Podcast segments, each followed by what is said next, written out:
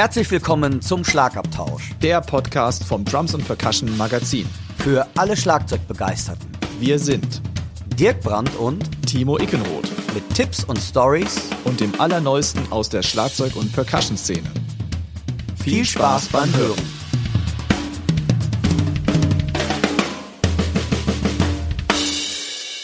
Der heutige Podcast wird euch mit freundlicher Unterstützung vom Music Store Professional aus Köln präsentiert.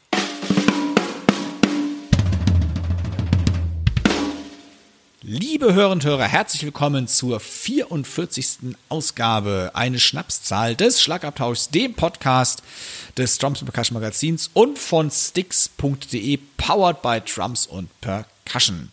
Mein Name ist Timo Ickenroth und ein super gut gelaunter, heute mal wieder frisch rasierter und auch geföhnter und, wie ich auch aus internen Kreisen weiß, frisch gewogener Dirk Brandt sitzt mir gegenüber in seinem Sonnenlicht durchfluteten Loft. Hallo Dirk. In meinem Loft, alter Schwede. Schönen guten Morgen, liebe Zuhörerinnen und Zuhörer oder wann immer ihr auch diesen Podcast hört. Einfach einen schönen guten Tag, guten Abend, gute Nacht. Man weiß es ja nicht. Und von daher, ja, frisch geföhnt stimmt nicht so, rasiert, na, könnte besser gehen, aber sieht bei dir auch nicht so richtig aus, weil wir sehen uns ja über Skype gerade und der sieht, oben ist frisch rasiert, im Kopf nicht. ja, aber ich habe ich hab einen Grund dafür. Ach so, soll, ich die Story, soll ich die Story kurz raushauen? Hast du eine, hast du eine, hast du eine neue Band und musst jetzt den Bad Boy ja, Ich habe jetzt eine Black Metal Band. Jawohl, endlich kommst du auf Aber ich spiele nur Single-Pedal natürlich in der Band. Nein, ja, natürlich nicht. Die, die wahre Story ist, ich war ja im Sommerurlaub mit der Family. Okay. Und mein Sohn hatte in den Sommer, also in dem Urlaub Geburtstag und wir haben ihm geschenkt eine äh, ein Aquapark, also ne, hier so ein Aquapark-Besuch ja, ja. mit ganz tollen Rutschen und wir sind die gefährlichsten Rutschen runter. Die gefährlichste hieß Kamikaze, ich glaube, das sagt schon alles. Okay. Alles kein Problem. Dann dachten wir, komm, wir rutschen mal zu zweit diese einfache Popelrutsche runter. Und? Und das war der Fehler. Ich meine, ich muss jetzt so sagen, also wenn jetzt Rechtsanwälte zuhören, man durfte zu zweit runter. ja, es war sich verboten. Also mein Sohn sitzt vor mir, ich sitze dahinter auf so einer Matte, wir rutschen runter, alles ist noch cool. Keiner von uns beiden natürlich mit dem Wassereintritt gerechnet und damit einer abrupten Abbremsung der ja. Matte. Was zur Folge hatte, dass mein Sohn sich nicht mehr der Kontrolle hatte und volle Möhre seinen Hinterkopf auf mein Kinn geschlagen hat. Au.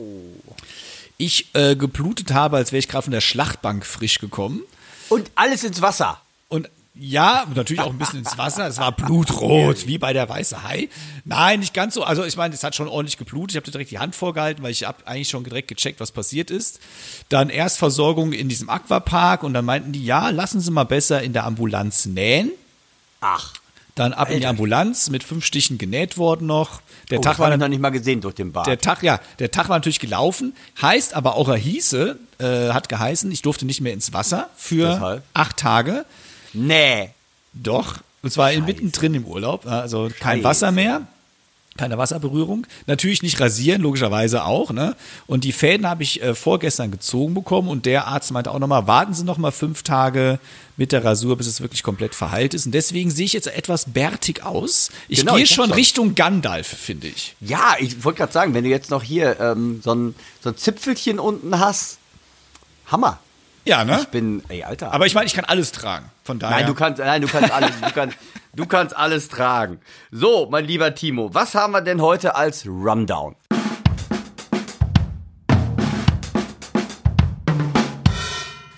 Heute haben wir wie üblich einen News-Teil im Angebot. Leider ist eine Schweizer Tram-Ikone verstorben, der wir natürlich auch entsprechend würdigen möchten. Wir haben im Report den Gerald Stütz. Im Gearcheck sprechen wir über ein paar Istanbul Mehmet Becken. Wir haben eine Hörerfrage und wie immer gibt es die Empfehlung der Woche.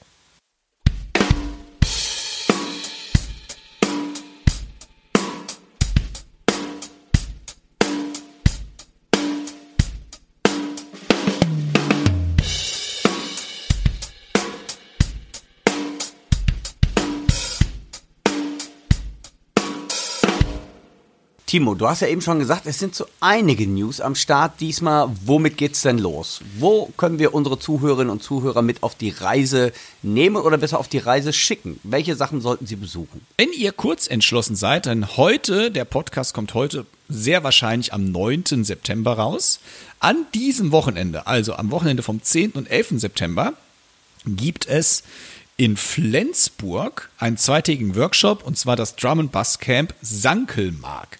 Nach viermaliger Corona-bedingter Verschiebung heißt euch dort einerseits der Lars Lehmann am Bass willkommen, den wir ja auch schon hier äh, im Podcast-Interview hatten. Und der Schlagzeuger Momme Bohe ist für die Drum-Fraktion dort zuständig. Und die beiden vermitteln dort Wissenswertes über ihre Instrumente und vor allem natürlich über das bandtaugliche Zusammenspiel von Bass und Schlagzeug.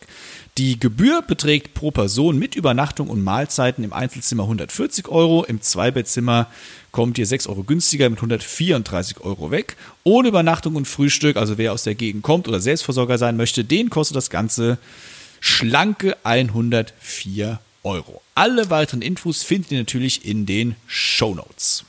Momme, geiler Typ, kann ich euch nur empfehlen, wenn ihr in der Nähe seid oder aus der Nähe kommt. Und ja, zu Lars Lehmann braucht man auch nicht sagen. Wird bestimmt ein sehr, sehr kreativer Workshop und ich wünsche euch jetzt schon viel Spaß.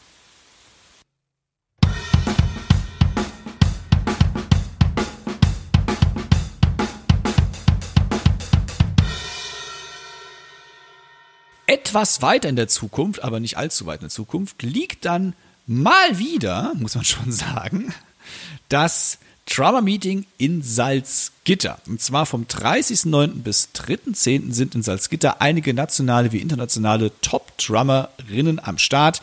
Einige wenige freie Plätze für Teilnehmer gibt es aktuell noch. Und im diesjährigen Liner von Salzgitter sind Adam Deitch, Klaus Hessler, Richard Spaven, Martina Barakowska, Bertram Engel, Thomas Louis Ludwig, Olli Rubo, Ben Flor, Michael Küttner und Dirk Erchinger. Also das sind schon ein paar fette Namen dabei. Muss Mega Line-Up, also unbedingt hingehen. Ich bin ja sonst auch oft dabei und bin dies Jahr verhindert, äh, weil ich selber noch mit Access unterwegs bin. Also es ist ein mega Line-Up. Also Adam Deitch würde ich gerne mal echt live sehen. Louis ist natürlich auch der Knaller Richard Spaven ja, also wie gesagt, unbedingte Empfehlung von mir. Unbedingt, unbedingt hingehen. Ist ein tolles, mega Line-Up. Also wer, hingehen, ja. Und wer nicht persönlich nach Salzgitter kommen kann oder mag, warum soll man nicht nach Salzgitter mögen? Ne? Nein, komische Salzgitter Frage. ist immer eine Reise wert. Auf jeden Fall. Der kann zu einem günstigen Tarif sogar online teilnehmen. Das sogenannte Full-Ticket ist ab 129 Euro erhältlich, was ich, das ist nicht nur ein Schnapper, das ist eigentlich schon äh, wie soll ich sagen, Rampenverkauf. und wer ausschließlich am Online-Unterricht teilnehmen möchte, für den kostet ein Full-Ticket sagenhafte 55 Euro. Ja. Also, das ist wie, ein Schnapper. Wie, wie, machen die die Preise? Also, Salzgitter ist noch ähm, außerhalb der Welt der Inflation, würde ich sagen, und die haben irgendwie eine eigene Gasversorgung. Hammer. Also Wahnsinnspreise für das Line-up, also da kommt man nicht mehr günstiger dran. Anmeldung, weitere Informationen gibt es unter www.drummermeeting.com. Natürlich findet ihr auch diesen Link in den Show Notes.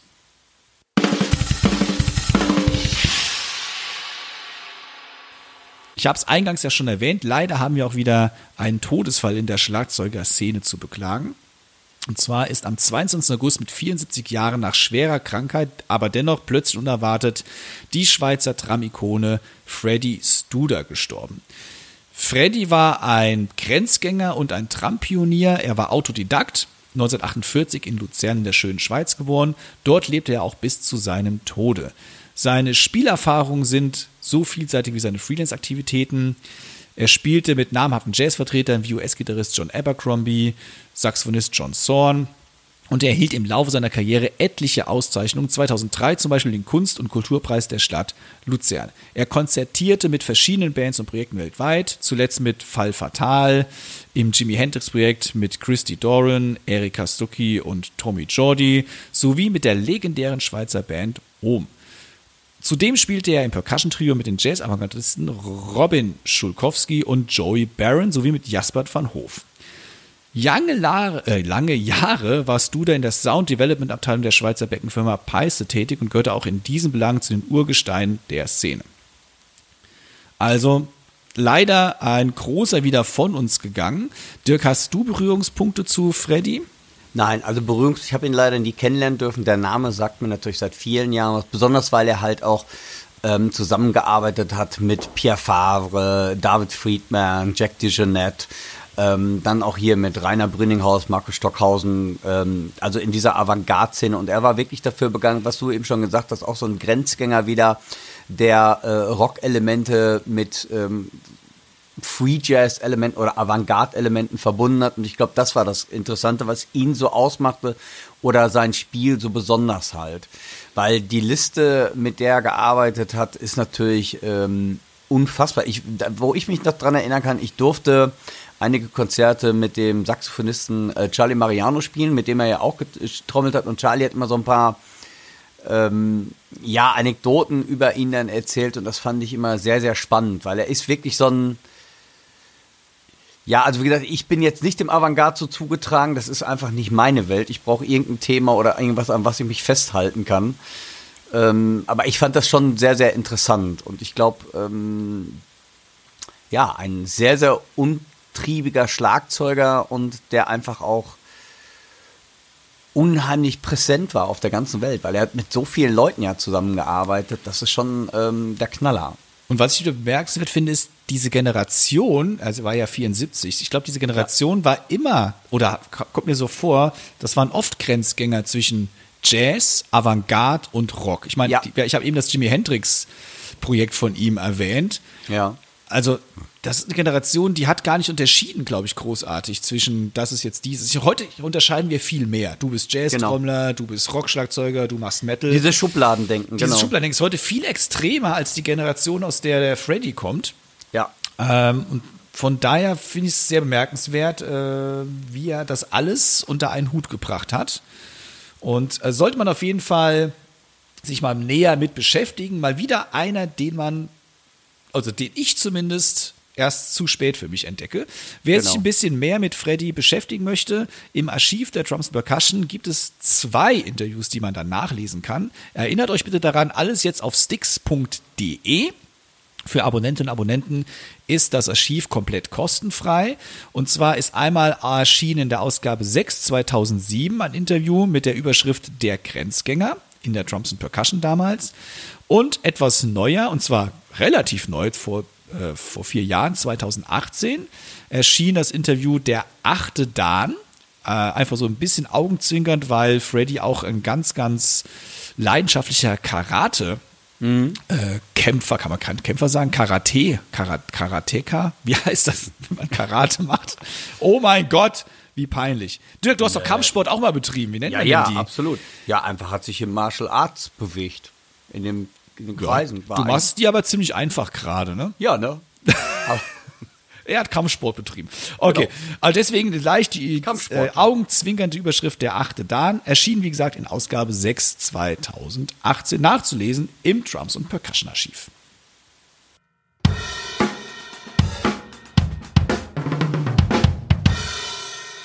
Kommen wir zu den positiven Dingen. Wir möchten wieder jemanden zum Geburtstag gratulieren, aber wir können nur gratulieren, und das ist das Traurige, wenn der Dirk denjenigen oder diejenige errät. Ja, ey. Also streng dich an. Streng ja, dich ja, an. Ich habe es heute extra einfach gemacht. Ah, ja, ja, beim letzten Mal auch schon. Bist du bereit? Ja. Okay. Ich, ich, ich schlüpfe wie immer in die Rolle des oder derjenigen. Okay. Ja. Und äh, wir legen los. Geboren wurde ich vor 46 Jahren am 10. September. In Internet-Dramaforen werde ich als Krufsau gefeiert.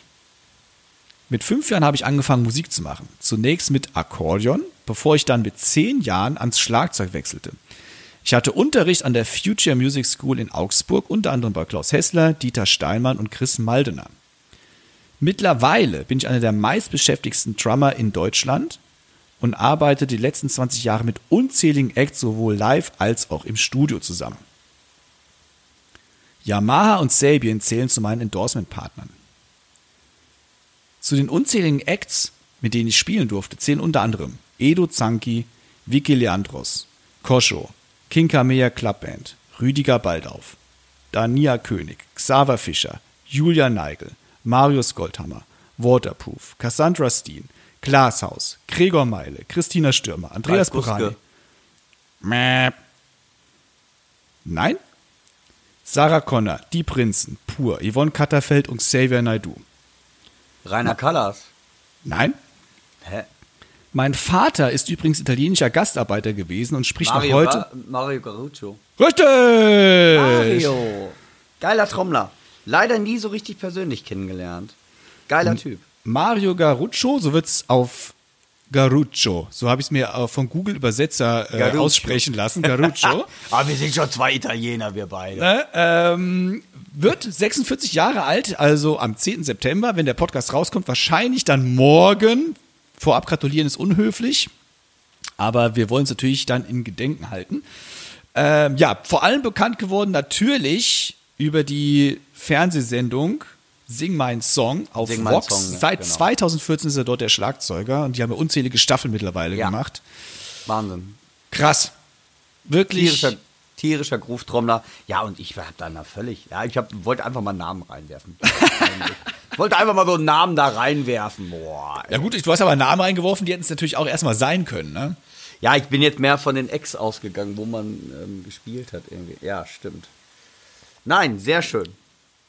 Krasser Typ. Trommler. Auch hier Mega. zwei Interview-Tipps, die, wir, die ihr nachlesen könnt.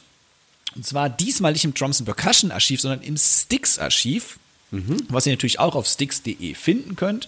Und zwar einerseits erschien in Ausgabe 7 2005. Das war damals ein Szenespot, also lange Zeit bevor er wirklich den Durchbruch hatte auf Vox mit Sing Mein Song. Da hat die Sticks schon an ihn gedacht. Und dann anlässlich quasi des Einstiegs in der Fernsehshow dann 2014, Ausgabe 9, im Interview Mario, die Überschrift da, der Schlagzeuger für die Musik. Also unbedingt nachlesen, auschecken. Und ich meine, wahrscheinlich habt ihr dort draußen alle schon mal spielen gesehen, Absolut garantiert wäre sowas. Ja, ja. denn Garantiert. man kommt an ihm einfach nicht vorbei. Also, jetzt doch vorab, Happy Birthday, alles Gute zum 46. Happy B-Day.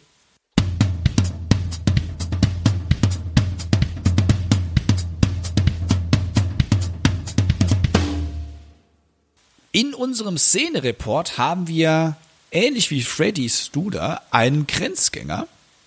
Und zwar einen Grenzgänger, diesmal aber zwischen der klassischen Orchestermusik und dem Jazz. Und wir reden hier von Gerald Stütz. Gerald Stütz, Jahrgang 1965, ist seit 1992 fest angestellt beim Philharmonischen Orchester des Staatstheaters Mainz und frönt ansonsten dem Jazz.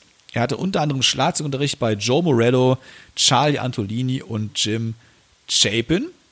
Sein Musikstudium an der Staatlichen Hochschule für Musik in Köln hat er sich über Jazz- und Tanzmusik finanziert. Man muss dabei natürlich ausdrücklich sagen, er hat klassisches Schlagwerk studiert und nicht Jazz-Schlagzeug.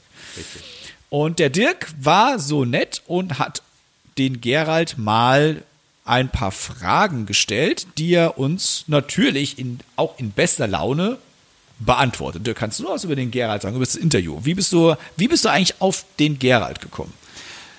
Gerald und ich, wir kennen uns schon ziemlich, ziemlich lange. Ich habe ihn jetzt auch ein bisschen aus den Augen verloren, aber niemals aus dem Sinn. Ähm, hauptsächlich von den ganzen Musikmessen von früher. Da hat man ja wirklich noch viel miteinander abgehangen. Er war viel für Bosporus unterwegs, hat für Wahan mit Willi Wahan ein guter Kumpel. Und äh, ähm, dann hat er mal, was mich sehr berührt hat, äh, Trommeln gegen Krebs gemacht, da ich ja selber auch damit zu kämpfen hatte. Also das waren viele Sachen, wo ich, äh, ja, wo wir immer wieder Berührungsängste, äh, Berührungsängste, um Willen, Berührungspunkte hatten. Ähm, und ähm, von daher, wie gesagt, ein, ein ganz, ganz lieber Zeitgenosse, ein toller Trommler und besonders jemand, der sich viel mit der Technik auseinandergesetzt hat. Und das ist mir so wieder in den Sinn gekommen und auch gerade denke ich mal, auch für die ganzen klassischen Schlagwerke, weil klassische Schlagwerk ist so anders als Popdrumming. Und darüber habe ich ihm einfach mal einige Fragen gestellt und ich freue mich riesig, dass der Gerald bereit dazu war, uns da Rede und Antwort zu stehen. Und da hören wir doch am besten jetzt mal rein. Hallo Gerald, du wirst vielen unserer jüngeren Zuhörer und Zuhörerinnen vielleicht gar nicht so bekannt sein. Erzähl uns doch bitte mal ein bisschen über deinen musikalischen Werdegang. Ja, herzlichen Dank, dass ich von euch eingeladen wurde zu diesem Podcast. Ja, mein Name ist Gerald, ich bin Jahrgang 1965, bin also inzwischen 57 Jahre alt, ähm, habe Schlagzeug studiert in Mainz am Konservatorium sowie an der staatlichen Hochschule für Musik Köln, hatte Privatunterricht bei vielen Leuten, äh, bei Johnny Antolini in München oder bei Joe Morello in New York. Und äh, ja, ich habe seit frühester Zeit, seit 1980, als ich 15 war, Tanzbands gespielt. Das heißt, es waren früher wirklich Tanzbands. Wir haben äh, Tanzmusikveranstaltungen gespielt, so wie irgendwelche Wettbewerbe oder aber auch bei Fastnacht Maskenbälle, Sitzungen und andere Gelegenheiten mit einer Band. Wir waren acht oder neun Leute und ja, hab wie gesagt Musik studiert in Mainz und in Köln und nebenbei auch viel Jazz gespielt. Bin aber dann mehr so in die klassische Orchesterschiene gegangen, habe dann natürlich sehr viel geübt dafür und verschiedene Probespiele gemacht, habe dann das Probespiel in Mainz gewonnen als Schlagzeuger seitdem bin ich in Mainz seit 1992 und äh, ja, das ist das, was ich so bisher gemacht habe. Und äh, ja, natürlich muss ich noch dazu sagen, ich habe noch viel auf der Musikmesse gespielt für bestimmten Beckenfirmen oder für Stockfirmen oder auch auf der Agora Stage alleine oder zusammen mit meinem lieben Kollegen Wolfgang Rockenkamp zusammen. Und das war immer sehr viel Freude und äh, das werde ich ein bisschen vermissen, wenn die Messe leider nicht mehr stattfindet. Und ja, natürlich, äh, der Beruf als Orchestermusiker verlangt doch manchmal einiges ab und es, ich sage jetzt mal, es wird nicht einfacher, wenn man älter wird, aber das äh, zu einem späteren, späteren Zeitpunkt vielleicht noch weiter ausführlich. Du spielst ja hauptamtlich beim Staatsorchester Mainz, also eher klassisch ausgelegt. Was ist für dich der große Unterschied zwischen klassischem Schlagwerk und dem Jazz- oder Pop-Drumming? Der Unterschied äh, für mich, für ein klassischen Schlagwerk und äh, Pop- und Jazz-Drumming, also ich gehe jetzt mal vom Schlagwerk, also für ein Drumset im Orchester aus und jetzt nicht für den anderen Sachen wie kleinen Trommel oder ähm, Tambourin und so weiter. Ja, für mich natürlich ein großer Unterschied jetzt auch bei den klassischen Drumset-Spielen, sage ich jetzt mal, im Orchester ist ja der, wir sind, wenn wir eine große Besetzung haben, sagen wir mal auf der Bühne, Schlagzeug hinten, das restliche Orchester sitzt vor einem. Dirigent ist, wenn es eine größere Besetzung ist, 20, 25 Meter entfernt. Ja. Nun ist es ja so, dass wir, wenn wir zum Beispiel symphonische Tänze von West Side Story spielen von Bernstein, dass ähm, ja es natürlich nicht das einzige Stück ist, das man im Konzertprogramm spielt, sondern auch andere, auch eher klassische oder romantische Stücke von Mahler oder oder Haydn, die zusätzlich, zusätzlich in dem Programm dabei sind. Das heißt, wir haben jetzt, wenn wir West Side Story spielen, keinerlei Kontrollboxen hinten oder äh, in ihr sowas äh, wird bei so Orchestern eigentlich selten benutzt. Schon gar nicht, wenn es nur für ein Stück ist, sage ich jetzt mal. Und da ist das Problem natürlich durch die große Entfernung. Äh, wir müssen immer ein bisschen mit dem Drumset sehr, ich sage jetzt mal ein 32, 64. Note vorausspielen, damit das vorne richtig ankommt. Weil 20, 25 Meter ist schon für solche Sachen ziemlich viel. Und das andere Problem ist, wenn wir zum Beispiel ähm, im Orchester selbst spielen, wie zum Beispiel, wenn wir jetzt das Set Story als Beispiel nehmen, bei dem Mambo, wenn die Streicher ihr Solo haben und das Drumset hinten mitläuft, man hört eigentlich nur sich. Ne? Das heißt, wir müssen uns sehr auf den Dirigenten verlassen, gleichzeitig noch möglichst ein wenig vorausspielen, damit es ähm, vorne richtig ankommt. Man hört praktisch von dem Orchester nichts. Ja, und äh, das ist manchmal ein bisschen gewöhnungsbedürftig, ein bisschen schwierig. Ja, was jetzt natürlich noch für mich ein Unterschied ist, wenn wir jetzt, wenn ich jetzt doch mal auf einem, jetzt nur einen Snare Drum Part bei irgendeinem Stück mh, mm, als Beispiel nehmen darf. Wir haben zum Beispiel, ja klar, Bolero kennt jeder, aber ich will jetzt auch mal andere Beispiele nehmen, wenn wir jetzt ähm, ganz einfache Rhythmus, sagen wir mal, Viervierteltakt und pro, pro Takt äh, 16 Sechzehntel spielen mit der kleinen Trommel, aber ganz leise und das vielleicht 80 Takte lang in einem mittelmäßig äh, schweren Tempo oder mittleren Tempo.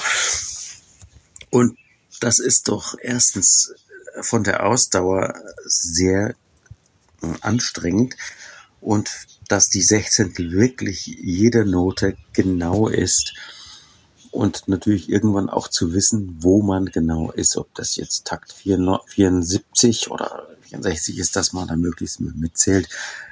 Manchmal hat man natürlich auch irgendwelche Eckpunkte, dass man sagt, äh, ab Buchstabe B setzt die Oboe ein oder D ist eine Trompete und dann braucht man da nicht für mitzählen, sondern man weiß genau, wenn die Oboe einsetzt, wenn sie denn einsetzt, äh, dass da ein Buchstabe B zum Beispiel ist ja, das ist für mich so mit der größte Unterschied. Und natürlich beim Drumset-Spiel im Orchester, dass du möglichst auch leise spielst, aber trotzdem diesen bestimmten Druck hast. Ne? Dass man also wirklich, äh, man kennt es ja, manche Leute können leise spielen, aber es klingt nicht so, wie wenn sie laut spielen. Ja. Und das rauszuarbeiten, finde ich mit die größte Schwierigkeit.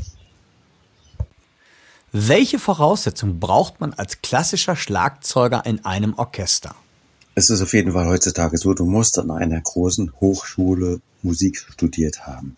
Und ich meine jetzt nicht irgendwie, was jetzt nicht abwertend klingen soll, sagen wir mal so eine private Hochschule irgendwo für, für Pop, Drumming oder sonst was.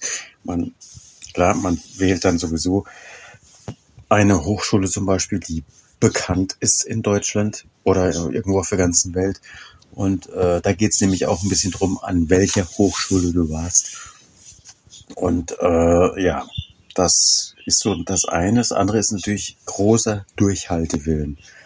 Es gibt im Studium und generell, ihr wisst ja beim Üben, äh, man muss einfach den Willen haben, das zu wollen.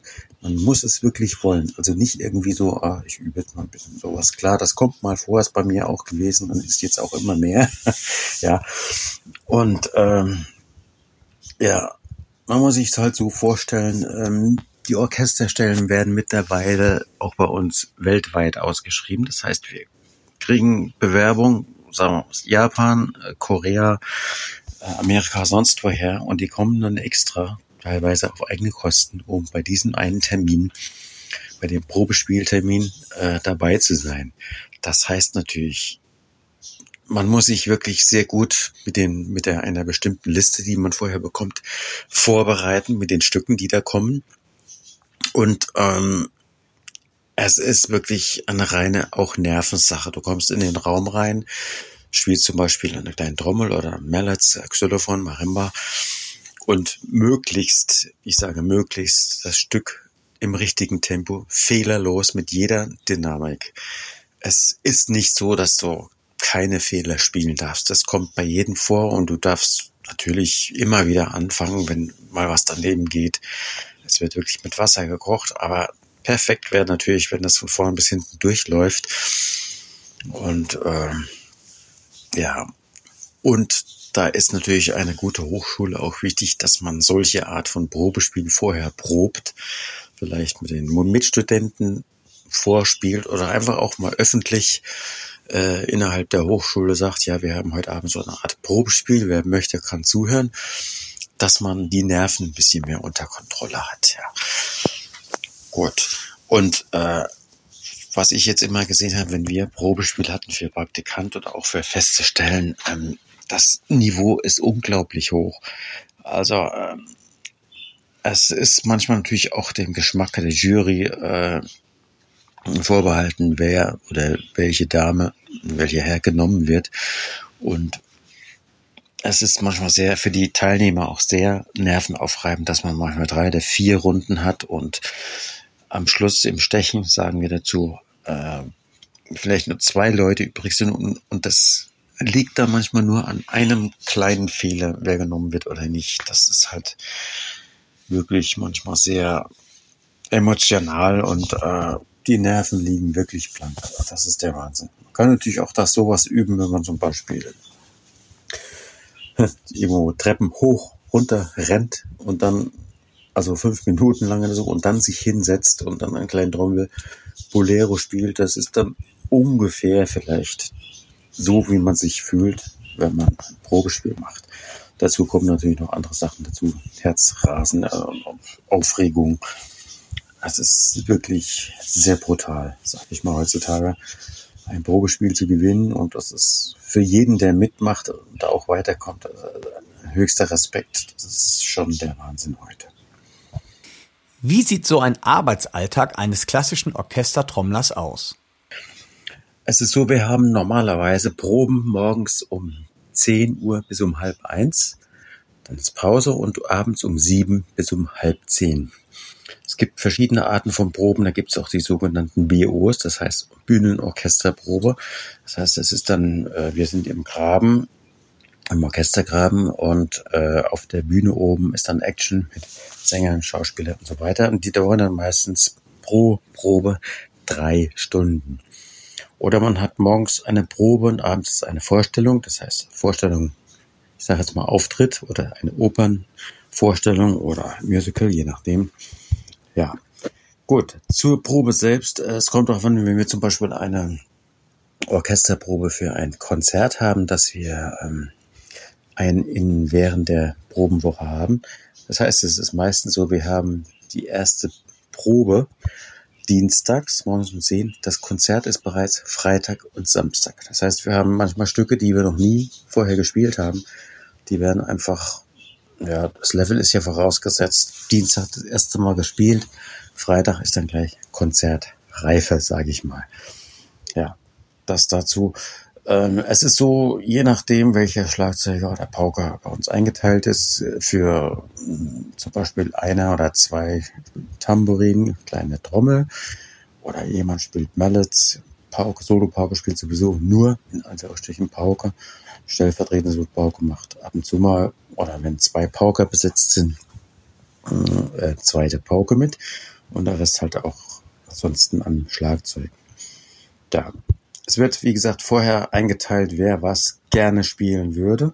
Es ist bei uns jedenfalls meistens nicht so, oh, du musst jetzt das und das machen, sondern halt je nachdem, würdest du das gern machen, sowas.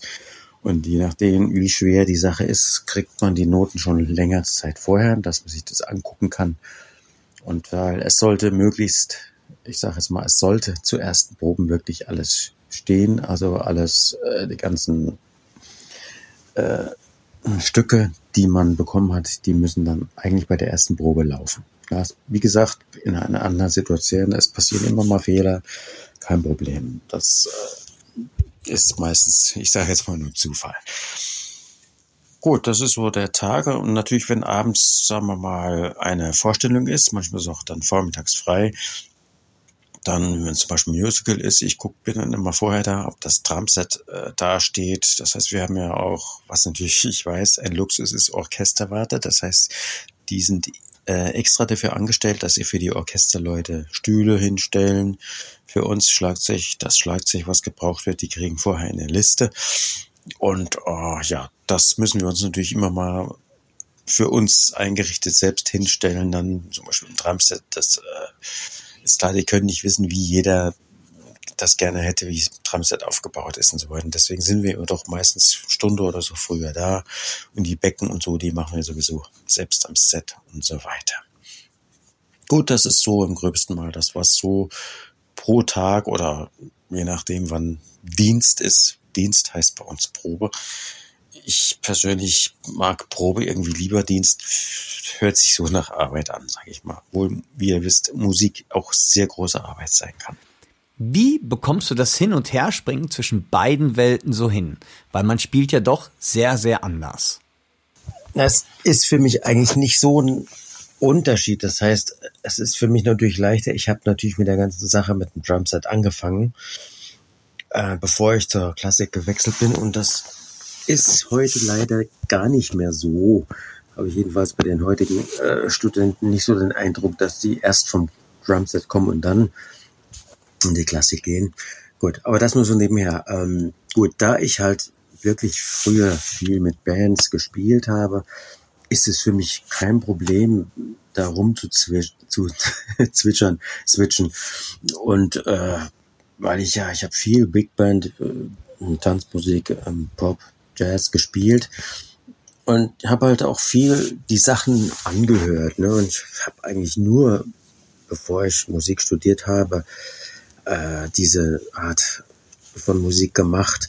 Und da hat mich das jetzt gar nicht irgendwie äh, berührt, dass ich da jetzt äh, irgendwie durcheinander komme oder sowas. Nein, eher so mit dem klassischen Bereich, dass ich das eher lernen musste. Ähm, da es ja doch da spezielle Eigenheiten gibt. Wie kann ich mich darauf vorbereiten, als klassischer Schlagzeuger ähm, zu bestehen? Gibt es bestimmte Orchesterstücke, die man als klassischer Schlagzeuger drauf haben sollte oder womit man sich besonders befassen sollte?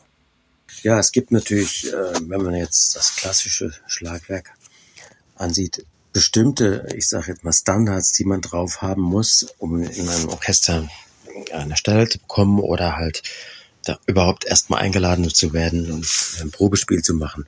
Zum Beispiel kennt jeder oder halt die, die in der Szene drin sind, Xylophon, and Bess oder Feuervogel und so Sachen und ähm, gibt's Stücke für Marimba und kleine Trommel, die immer wieder gern genommen werden für kleine Trommel. Zum Beispiel Scheherazade ist auch ein ziemlich schwieriges Stück und äh, ja, auch für, für Becken, A2-Becken, das heißt die Gegenschlagbecken, nehmen wir A2-Becken und, und so Sachen. Für Drumset eher weniger. Das wird leider nicht so oft ähm, verlangt, eher bei manchen Schlagzeugstellen, die ausgeschrieben werden. Also ich sage jetzt mal in ein paar Jahren, wenn ich in Rente gehe, dann, dann wäre es auf jeden Fall ein Thema, da Drumset vorzuspielen. Ne? Und dann, wenn irgendwo Drumset verlangt wird, dann wird es meistens zum Beispiel äh, einfach irgendwas mit Klavier begleitet, irgendwelche verschiedenen Rhythmen, äh, Swing, Bossa und die üblichen Sachen, dass man hört, ob man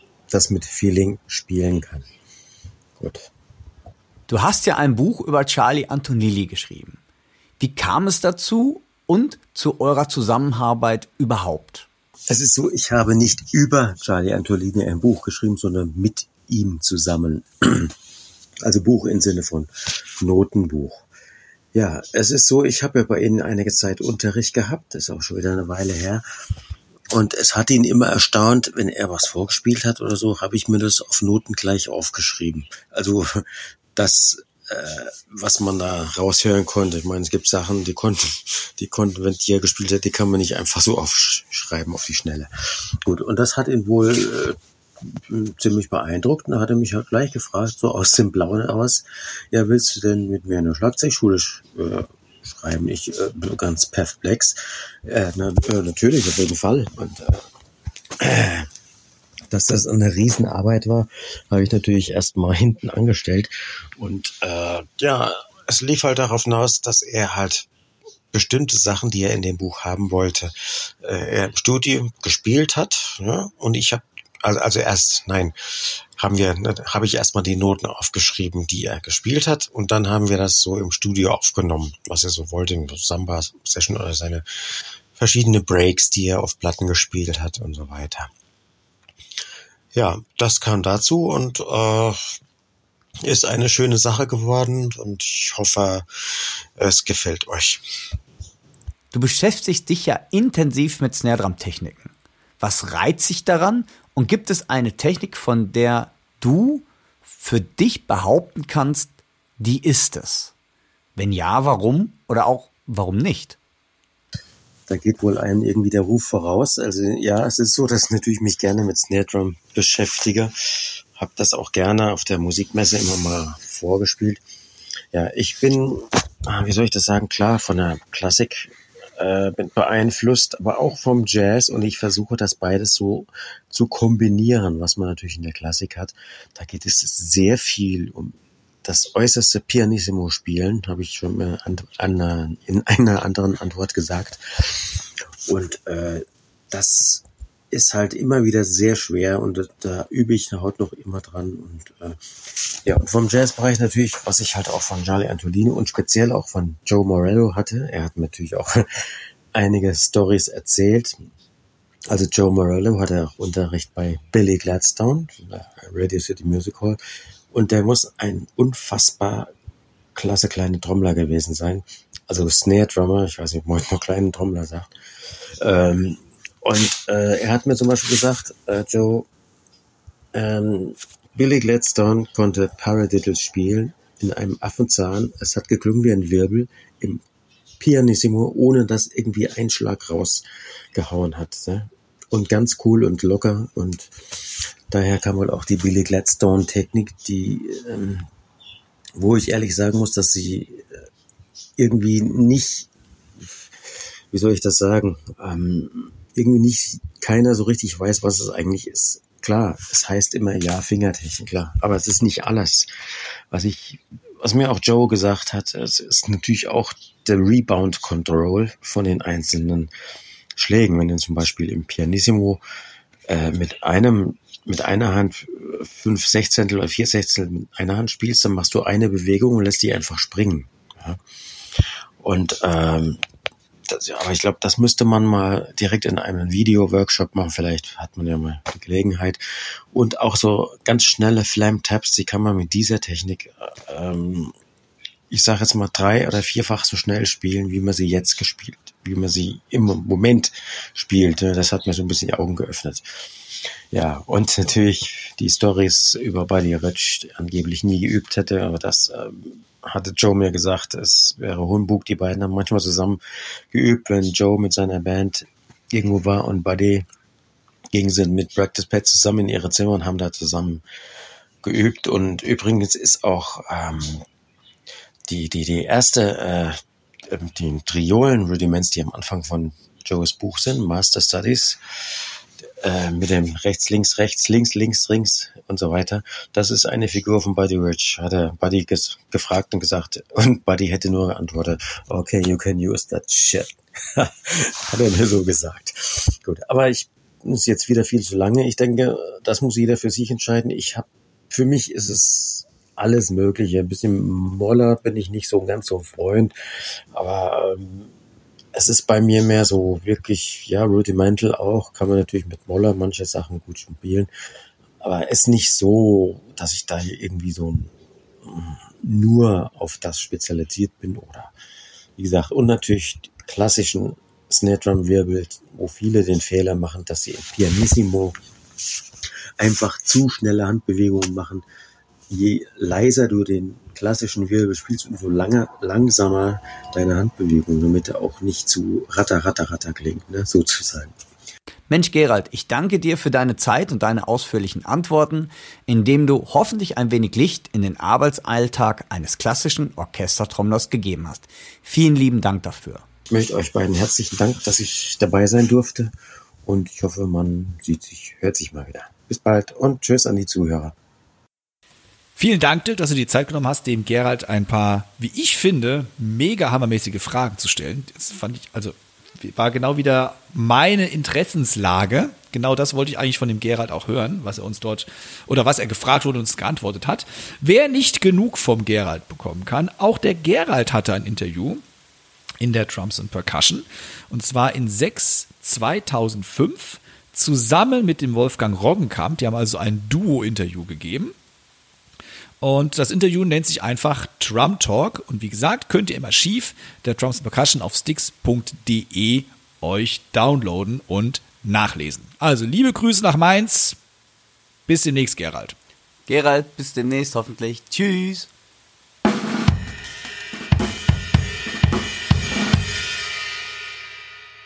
Timo, für den heutigen Gear Talk oder Gear Check bist du zuständig und du hast was Tolles aus dem Hause Istanbul. Und darüber erzähl uns doch mal einmal ein bisschen. Und ganz wichtig auch für euch wieder, das Ganze gibt es auch zum Nachsehen auf Timos YouTube-Kanal. Und auch nochmal die Bitte an euch, lasst uns beiden doch ein Like da oder ein Abo, damit einfach die Reichweite ein bisschen größer wird. Und wir so ein bisschen mehr Möglichkeiten kriegen, auch die Produkte für euch noch intensiver zu testen, damit wir vielleicht einfach ein bisschen mehr in diesem riesigen digitalen Netz uns verbreiten können. Also, jetzt bin ich gespannt. Timo, was gibt es von Istanbul? Ich habe von der türkischen Beckenschmiede Istanbul Mehmet vier Becken aus der handgehämmerten X-Ray Silence Serie zugeschickt bekommen. Ein 20 Zoll Istanbul Mehmet X-Ray Silence Ride, ein paar 14 Zoll Istanbul Mehmet X-Ray Silence Hi-Hats, ein 16 Zoll Istanbul Mehmet X-Ray Silence Crash und ein 10 Zoll Istanbul Mehmet X-Ray Silence Splash. Alle Symbols haben eine Medium-Stärke mit einem Regular Finish. Sie sind aus hochwertiger B20-Bronze hergestellt und werden in der Türkei gefertigt. Bedingt durch die Vielzahl von ca. 2 mm kleinen Löchern sind die X-Ray Silent Symbols deutlich leiser als herkömmliche Becken. Istanbul Mehmet verspricht für alle Becken aus der X-Ray Silent Serie eine Lautstärkereduktion gegenüber regulären Symbols von bis zu 80%. Und das ist schon ein ordentlicher Batzen. Die X-Ray Silent Symbols sind so konstruiert, dass sie trotz der vielen Löcher ein authentisches Spielgefühl mitteln sollen. Dafür sorgen der breite Rand an der Glocke und am äußeren Rand der Becken, welche frei von Löchern gehalten wurde, um einen authentischen Anschlag und ein authentisches Spielgefühl wie bei ihren ungebohrten Pendants zu gewährleisten. Lasst uns die Becken mal einzeln anhören. Beginnen wir mit dem 14 Zoll Paar Istanbul Mehmet X-Ray Silence Hi-Hats.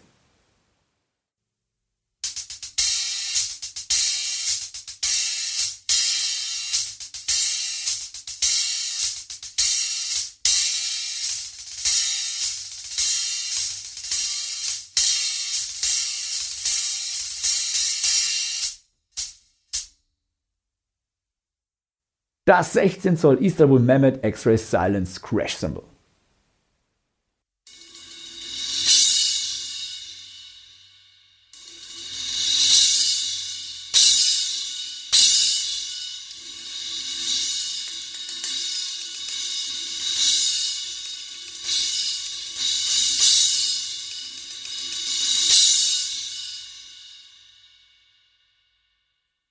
Das 20 Zoll Istanbul Mehmet X-Ray Silence Ride.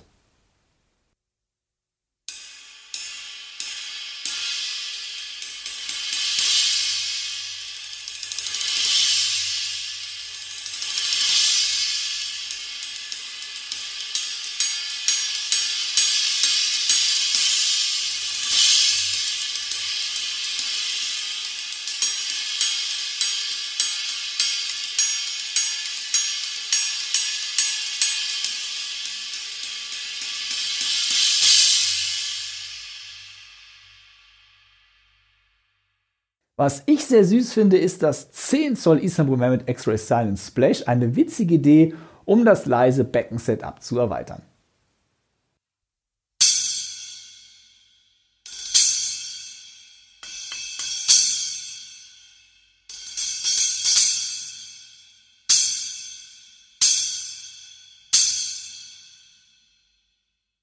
Man merkt schon deutlich, dass die Becken der X-Ray Science Serie um einiges leiser sind als ihre normalen Kollegen.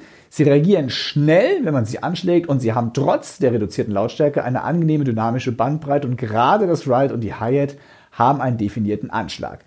Das Spielgefühl unterscheidet sich nicht merklich von dem auf ungebohrten Becken. Die Verarbeitung des Simmels lässt, wie man es von Istanbul Mehmet gewohnt ist, keine Wünsche offen. Natürlich klingen die Becken etwas anders als Becken ohne Löcher. Man kann den Sound vielleicht prinzipiell als etwas metallischer umschreiben. Wer ein solches Becken jedoch dann sein eigen nennt, der könnte auch darüber nachdenken, das Becken als Effekt in sein reguläres Setup zu übernehmen. Bleibt mir jetzt nur noch die Preise zu nennen. Das 20 Istanbul Mehmet X-Ray Silence Ride hat einen Listenpreis von 509 Euro. Das 16 Zoll Istanbul Mehmet X-Ray Silence Crash liegt bei 345 Euro. Die 14 Zoll Istanbul Mehmet X-Ray Silence Hi-Hats kosten Liste 555 Euro und das 10 Zoll Istanbul Mehmet X-Ray Silence Splash 195 Euro. Wenn man die Preise hört, dann sollte man drei Dinge im Kopf haben. Erstens, es handelt sich um Listenpreise. Beim Händler eures Vertrauens wird es etwas günstiger ausfallen. Zweitens, es sind B20 Bronzebecken, also sehr hochwertige Becken. Und drittens, Sie sind handgehämmert und tragen sogar die Signatur von Istanbul Mastermind Mehmet Tamgeda, was auch beweist, dass Istanbul Mehmet mit der X-Ray Science Serie nicht einen Schnellschuss machen wollte, um den Markt zu fluten, sondern dass man in diese Serie genauso viel Herzblut hineinsteckt wie in jede andere Istanbul Mehmet Serie eben auch. Solltet ihr also auf der Suche nach leisen Alternativen für eure normalen Becken sein, ein Auschecken lohnt sich auf alle Fälle.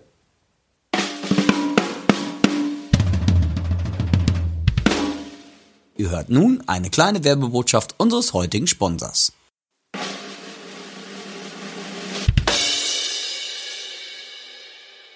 Herzliche Grüße aus der Music Store Drum Abteilung. Neben den klassischen Schlag- und Percussion-Instrumenten erweitern wir stetig unser Sortiment. Gerade unsere Fame Handpans und Tong Drums erfreuen sich immer größerer Beliebtheit. Christian Krebs, unser Mr. Handpan, checkt jede einzelne Fame Handpan, bevor sie verschickt wird, sodass ihr auf jeden Fall ein Top-Instrument erhalten werdet. Kommt zu uns in den Laden oder checkt es aus auf musicstore.de. Wir freuen uns auf euch.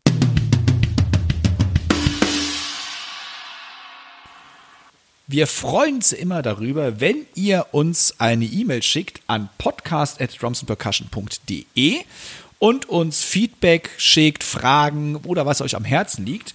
Und der Robert Mark, der ja schon des Öfteren hier im Podcast vorkam, also liebe Grüße, Robert, freue mich immer wieder von dir zu hören. Ich habe gerade gewunken, obwohl ihr mich nicht sehen könnt. Genau, das, Das mache ich eigentlich ihr, immer. Genau, ihr, ihr Lieben müsst, ihr, ihr müsst echt wissen, wir beide, auch wenn wir uns verabschieden, wir winken, wie blöd man eigentlich ist. Das heißt, wenn wir so sagen Tschüss, dann nehmen wir beide und denken immer, boah, was sind wir doof, es sieht doch keine Sau. Also von da, das ist immer schon echt sehr interessant. Ja, sehr geil. Ich winke einfach lustig weiter. Genau. Also liebe Grüße an den, Ma, äh, an den Robert. Und der hat uns eine Anfrage gestellt oder eine kleine E-Mail geschrieben, die möchte ich euch gerne vorlesen. Hey Timo, hey Dirk. Ihr habt euch gefragt in Episode 43 des Podcasts, ob es doppelseitige CDs gibt und ich bin mir gar nicht sicher, ob es das nicht gibt. Ich habe das, glaube ich, schon mal gesehen, habe jetzt aber auf der Schnelle nichts gefunden. Vielleicht nicht für den Hausgebrauch zum selber beschreiben, aber ich meine, es gab mal sowas zur Hochzeit der CD. Kleine Anmerkung der Redaktion in dem Falle, sollten wir doch noch mal recherchieren. Das ist echt auch eine interessante Geschichte. Der Robert schreibt weiter. Ich finde, es muss jetzt nicht ständig ein Cajon im Check sein, aber ihr könntet mal was darüber erzählen, wo man ein Cajon abseits seines Ursprungs, dem Flamenco, sinnvoll einsetzt. Also in welchen Settings und Lautstärkeumgebung. Mir fehlt beim Cajon immer schon bei zwei Akustikgitarren der Drive bzw. Feedback für mich als Spieler. Ich habe dann schnell das Gefühl, mich nicht zu hören und spiele zu laut, was sich nachteilig auf den Sound auswirkt. Oft ist das Cajon ja nur ein Bassdrum-Ersatz, wenn es nach Unplugged aussehen soll. Liebe Grüße, Robert. Ja, Lautstärke ist ja dann sowieso ein allgemeines Problem. Das, da könnten wir noch mal, da könnten wir auch schon, äh, ich glaube, zehn Podcast-Folgen drüber Genau. machen. Ähm, ich ganz, sag mal ganz kurz, wie ich eine Cajon einsetze. Ja. Nämlich überhaupt nicht als Cajon-Spieler. Ähm, ich nutze wirklich die Cajon in der Regel als ein Bassdrum-Ersatz mit einem Cajon-Pedal. Da hatten wir auch schon mal was im Test gehabt. Vielleicht erinnert Ja. ihr euch daran. Und habe dann eine Snare Drum dabei, die ich in der Regel mit Besen dann spiele oder mit Hot Rods. Und meistens auch noch eine Hide und ein Ride-Becken. Das ist eigentlich so mein Cajon-Setup. Ich habe auch schon natürlich Cajons mit den Händen gespielt. Das war für mich aber immer unbefriedigend. Erstens kann ich sowieso nicht besonders gut Hand-Percussion spielen. Also ich kann auch keine, ich kriege keinen Conga-Slap raus oder sonst irgendwas. Mir haben nach 15 Minuten die Hände saumäßig wehgetan, auf der, wenn ich auf der Cajon rumgehauen habe. Alter, du sollst dich nicht verprügeln. Nee, ich bin einfach so zart beseitet. Und drittens hat mir irgendwann der Rücken wehgetan, wenn man auf dieser Cajon so ein bisschen, die soll man ja in der Regel, so habe ich es mal gehört, vorne ja leicht anheben, damit die mit der Resonanzkörper noch ein bisschen besser zur Geltung kommt. Und da habe ich irgendwann für mich entschieden, nee, Cajon mit den Händen ist nicht so meins. Ich mache es halt irgendwie dann doch ein bisschen anders. Habe aber den größten Respekt davor, wenn Leute Cajon spielen können wie junge Götter oder Götterinnen. Muss man das jetzt, glaube ich, so sagen. Ähm, also das ist, äh, das ist auch eine Kunst für sich. Und klar, im Flamenco, da ist äh, die, der Ursprung, aber es gibt so tolle Cajon-Spieler und Spielerinnen heutzutage. Da schlacker ich nur mit den Ohren. Also mein Cajon-Setup habe ich gerade beschrieben. Ich bin kein guter Handball-Spieler, deswegen habe ich den Weg gewählt. Wie sieht's bei dir aus, Dirk? Was machst du so? Also vielleicht noch ganz kurz, weil er fragt ja auch, wo man das einsetzt. Ich nutze das meistens, ähm, wenn ich mit einem Pianisten alleine spiele, also kein echter Bass dabei ist. Ähm, oder wirklich, wenn es so ein Dinner-Setting ist, wo man ganz, ganz reduziert spielen soll und es wirklich nur so im Hintergrund läuft. Das ist so mein Setting für ein Cajon selber. Wie sieht es bei dir aus, Dirk? Ja, also mein Cajon-Setting ist eigentlich relativ ähnlich. Das heißt, ähm, ich spiele die Cajon tatsächlich in den gleichen Begebenheiten wie du es, wenn es leise sein muss tatsächlich auch oder wenn es einfach äh, nur mit Piano, Gesang ist, wenn es einfach ähm, einfach ein bisschen mehr Drive bei der ganzen Sache sein soll. Und ich finde, man kann mit einer Cajon schon richtig Drive auch machen. Und zwar, wie gesagt, ich bin überhaupt kein ähm, Cajon-Spieler, habe mir jetzt auch keine Lehrbücher damit. Ich mache das halt wirklich so, wie ich meine. Sage ich ganz ehrlich dazu. Ne? Und ich finde, äh, bei einer Cajon kriegt man halt wirklich sehr gut die klassischen Schlagzeugtöne wie Bass, Hi-Hat und Snare Drum unheimlich gut hin, dass es so klingt. Und es macht einfach in so einem Trio-Setting, sage ich mal, einfach das ganze, den ganzen Sound voller, finde ich persönlich. Also ich stelle mir auch jetzt nicht noch, wie viele machen zum Beispiel noch eine Hi-Hat dahin oder sowas. Das mache ich eigentlich. Ich äh, versuche einen Shaker dabei zu nehmen, manchmal noch in der Hand und dann merke ich dann manchmal, huch, dass ich über meine eigene Unabhängigkeit gerade stolper, weil ich dachte, so einfach ist das gar nicht, den Groove da durchlaufen zu lassen und mit dem, und dass man auf einmal mit dem Shaker nicht anfängt zu eiern, da muss ich mich auch erstmal dran gewöhnen, weil ich mache das ja auch jetzt nicht jeden Tag.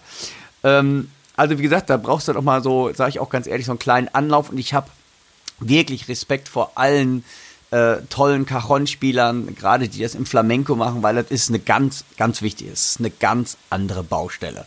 Ich benutze es wirklich, ganz ehrlich, als Mini-Drum-Set-Ersatz, um einfach einem Trio-Setting oder einem Akustik-Setting einfach eine schönere, ruhigere Note zu geben. So sage ich das mal. Und dafür finde ich, ist eine Cajon einfach perfekt. Also es ist für mich jetzt kein reiner Schlagzeugersatz, aber es ist in diesem Setting einfach eine andere Möglichkeit, auch eine andere, einen anderen Sound anzubieten, sondern zum Beispiel, wenn man, ähm, man wie du auch sagtest, zum Beispiel bei Dinnermusik, man soll eher Dinnermusik machen und daher geht es dann über in die Partymusik, einfach um auch ganz klar akustisch ähm, ähm, eine Abgrenzung zu haben. Jetzt kommt gleich das Popset mit richtigen Drumset und jetzt ist es einfach ruhiger. Und das finde ich vermittelt eine Cajon sehr, sehr schön, da es nicht, da es nicht so aufdringlich ist. Und ähm, wie gesagt, das sind die Möglichkeiten, wie ich eine Cajon einsetze. Ja, die Cajon bettet sich schön in so einen ruhigeren Gesamtkontext genau. ein. Ne? Richtig.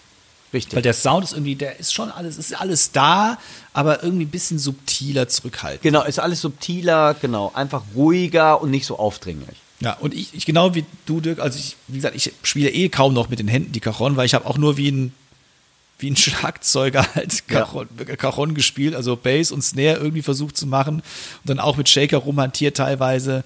Und Dirk hat gesagt, ich probiert das mal da draußen bitte aus. Einfach ja. mal so ein Sechzehntel Shaker-Dings durchlaufen zu lassen. Da macht einfach nur Bum-Chuck, Bum-Bum-Chuck und ihr werdet merken, ja, ja, das ist äh, doch schon irgendwie seltsam. Ja. Ne? Da muss man sich mal kurz konzentrieren, doch. ja, oder auch länger. Und vor allem dann auch nach äh, zwei Minuten Shaker fällt mir der Arm runter. Genau. Ähm, da fragt ja auch noch, oder er schreibt ja auch noch ähm, mit der Lautstärke. Und da sind wir an einem Punkt, finde ich, wie gesagt, da können wir Stunden drüber sprechen, aber ganz kurz nur, wenn du das Gefühl hast, dich nicht zu hören, ist wahrscheinlich die Band zu laut. Richtig. So, Punkt 1. Punkt 2, dann natürlich spielt man als Schlagzeuger, Schlagzeuger dann, lauter und auch das natürlich wirkt sich, da hast du auch komplett recht, Robert, negativ auf den Sound aus, weil jedes Instrument hat ja auch so einen Punkt, wo es natürlich noch lauter geht, aber wo es einfach nicht mehr klingt. Das gilt nicht Richtig. nur für die Cajon, das gilt auch für das Schlagzeug. Auch das ja. Schlagzeug hat irgendwo einen Punkt, wo es natürlich noch laut ist, aber es ist einfach nur noch laut. Und der Ton des Trump-Kits wird oder der Trommel wird gar nicht mehr rüber transportiert. Ja. Das heißt, ihr solltet euch überlegen, wenn ihr in so einem Setting spielt, ob ihr nicht allgemein zu laut spielt. Also vor allem dann, ich weiß gar nicht, was du sonst für Instrumente dabei hast, das hast du leider nicht geschrieben. Ich denke mal, es sind dann Gitarren, die einfach ihre Verstärker so weit aufdrehen, dass es zu laut für die Cajon ist. Und ja dann hilft, dann würde nur noch helfen, dass man die Cajon auch abnimmt mit einem Mikrofon und genau. du dir einen ordentlichen Monitor-Sound machst. Was aber ich denke nicht in dem Sinne des Erfinders in diesem Setting ist. Wobei ich nicht sagen will, dass man eine Krone nicht abnehmen sollte, aber dann sollte auch die Bühnenlautstärke entsprechend sein. ne? Dementsprechend sein, genau. Genau, so ist es. Guck mal, es klang heute mal halbwegs kompetent von uns. Ja, fand ich. ich find, wir machen uns.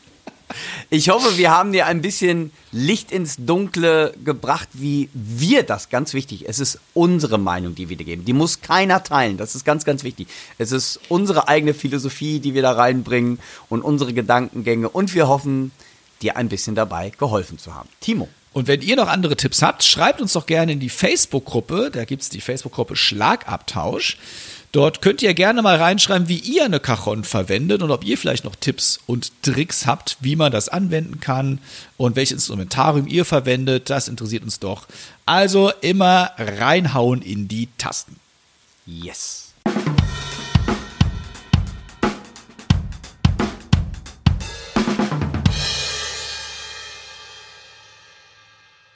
Wie üblich am Ende unserer Episode gibt es noch die Chefkoch-Empfehlungen. Und ich glaube, das letzte Mal habe ich angefangen. Dirk, hast du eine Empfehlung für unsere Hörerinnen und Hörer dieses Mal parat? Ja, ich habe äh, diesmal eine Webseite und zwar, ich musste in letzter Zeit viele Aushilfsgigs machen und von einigen Sachen, ähm, klar, die Stücke kennt man, aber jetzt alles rauszuschreiben, hatte ich auch echt keine Zeit. Und ich bin auf eine Seite gestoßen, die ich euch einfach mal, auch für den Unterricht ist die ganz, ganz toll, weil die Charts sind recht einfach gehalten. Also derjenige, der das da gemacht hat, der hat sich gar nicht die Mühe gemacht, alles ganz original, ob das Tom 1, Tom 3 ist oder ob da jetzt jede Ghost noch mit drin ist. Also, was mir eigentlich auch wichtig ist, eigentlich, ich will den Ablauf wissen. Wo ist ein Stopp, wo ist ein Kick vielleicht, den ich mitnehmen muss. Das, das ist eigentlich das, was ich von einem Chart wissen will. Und da ist die Seite thedrumninja.com und der hat ganz, ganz viele tolle Transkriptionen und wenn ihr mal was sucht für den Unterricht, für euch selber zum Nachspielen, einfach mal gucken, wie die Noten sind. Ich finde, der hat das ganz toll gemacht. Wie gesagt, dass er, er, er hebt auch selber gar keinen äh, keinen Anspruch auf Vollständigkeit, sondern einfach, er hat Charts an die Hand gegeben, was mir einfach hilft in so einer Situation, weil es wird nicht geprobt, dass ich ungefähr einen Fahrplan habe und ungefähr weiß, wo ja irgendwelche Sachen im Stück ablaufen, damit ich weiß, was da passiert. Also die Seite kann ich euch ans Herz äh, nur empfehlen, thedrumninja.com wird aber auch nochmal in den Show Notes geteilt und das ist meine Empfehlung der Woche, weil die hat mir echt ein bisschen den Popo manchmal gerettet. Mir auch schon. Ah, guck mal. Ich habe Ah, die Seite auch schon geil. benutzt. Ich, diese- ich kenne die Seite auch schon Ewigkeiten. Ja. Ähm, und das Gute ist, Leute, er stellt das kostenfrei zur Verfügung als PDF. Und es ist echt gut Ja. aufgeschrieben. Also Top-Empfehlung vom Dirk. Äh, Gibt es einfache Stücke, schwere Stücke, also auch für jedes Niveau das dabei. Und wer so im Top-40-Bereich unterwegs ist, der wird da bestimmt auch hier und da fündig. Mega Empfehlung, Dirk. Danke dafür. So, was Ich- hast du denn jetzt, Timo? Ich habe ein Buch vom Meister himself. Ich hoffe, ihr da draußen kennt das eh schon alle. Und das ist Gaddymans von Ja. Steve Gadd. Ja. Ähm, Steve Gadd, ja, Braucht man nichts zu sagen. brauchen wir nichts zu sagen. Ich sage trotzdem ganz kurz, wer ihn nicht kennt, ihr müsst ihn auschecken. Ähm, denn Steve Gadd ist einer der einflussreichsten Schlagzeuger der neuen Generation, der ganz, ganz viele unserer jetzigen Vorbilder beeinflusst hat durch sein Spiel. Ähm, also Steve Gadd muss man kennen, wenn man Schlagzeuger oder Schlagzeugerin ist. Und er hat ein Buch rausgebracht 2021, das nannte oder nennt sich Gaddymans. Und das sind relativ entspannte 40 Seiten, die da aber gar nicht entspannt daherkommen. Denn das ist auch so ein bisschen vom Niveau her, dann steigert sich das von Seite zu Seite. Und jede Übung basiert auf einem klassischen oder moderneren Rudiment. Und diese werden dann verschoben, äh, indem sie auf verschiedenen Unterteilungen des Beats beginnen. Also eigentlich auch ein cooles Konzept, was auch nicht neu ist, aber was jetzt mal da nochmal zu Papier gebracht wurde. Und so entstehen eben neue Rhythmen, ohne dass das Sticking verändert wird. Also easy Konzept, was wir eigentlich viel zu wenig machen Ja. finde ich. Und es ist alles schon in den Händen drin. Man muss nur das im Gehirn umdenken. Und das hat Gad irgendwie mal zu Anlass genommen. Die Pandemie war da ein bisschen ausschlaggebend. Und was richtig geil ist, es gibt komplett Online-Versionen dazu, also Videos, wo Steve Gadd die Übung selbst spielt. Ja. Das heißt, er hat sich nicht irgendwie, er hat sich wirklich die Zeit genommen, das selbst dann einzutrommeln. Das finde ich mega, dass man auch so hört, wie er es spielt, sein, ja, sein Feel, den Sound. Sein Feeling, er hat schon den typischen Steve Ja, das Sound, ist und sein schon- typisches Gadd Feel, ja. echt mega. Ist natürlich auf englischer Sprache nur erhältlich, aber da es äh, Übungen sind, ist es überhaupt nicht schlimm. Er sagt auch kein Wort, er spielt es ja nur. Das heißt, englische Sprache hin oder her spielt eigentlich gar keine Rolle. Wer Ja. ein bisschen Not lesen kann, der wird da fündig. Und ähm, den Link zu dem Buch findet ihr natürlich auch in den Show Notes und ich selbst bin da auch gerade dran. Ich glaube auf Seite 5. Ich habe das Buch, aber das war's dann. Ja, so geht's mir Also, nee, eigentlich das Buch normalerweise den nein, ich hab, nein, das ist doch ein bisschen das Doofe. Ich habe es als, als Digital Download, so sagt man es ja heute.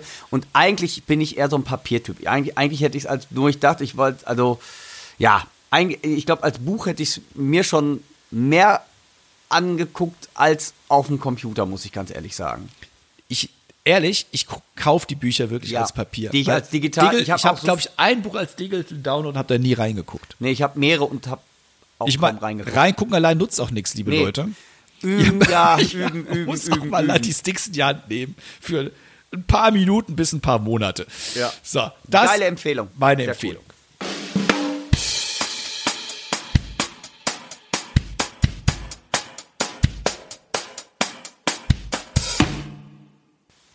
so kommen wir ans Ende. Wenn ihr Fragen, Anregungen und sonstiges habt, dann schreibt uns doch bitte eine E-Mail an podcast.drumsandpercussion.de und wie immer findet ihr uns natürlich oder üblicherweise auf allen Social Media Kanälen, Instagram, Facebook und auf unseren YouTube-Kanälen. Also schaut unbedingt mal bei uns vorbei. Vielen, vielen lieben Dank fürs Zuhören.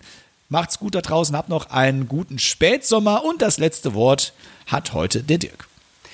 Ja, ihr Lieben, der Timo hat eigentlich alles schon gesagt. Ähm, ich möchte eins noch hinzufügen, und zwar betrifft das gerade die kleineren Konzerte. Ihr Lieben, geht auf Konzerte. Die großen, die großen Konzerte sind natürlich von Rammstein über Helene Fischer, die sind natürlich zu Tausenden ausverkauft. Aber gerade so die kleinen Konzerte, das mag auch jetzt an einem Überangebot liegen. Also ich habe das echt mal gesehen, dass tolle Bands wirklich dann, ähm, wo sonst so 150, 200 Leute gekommen sind, man hat dann so 50, 60 zahlende Gäste. Das ist natürlich als Berufsmusiker eine ganz, ganz harte Nummer. Aber wir halten die Fahne hoch und deshalb an euch einfach supported Live-Musik, wo es nur geht. Und ja, ich freue mich schon auf die nächste Episode bald und verbleibe mit ganz, ganz lieben Grüßen, oder wir besser gesagt verbleiben mit ganz, ganz lieben Grüßen.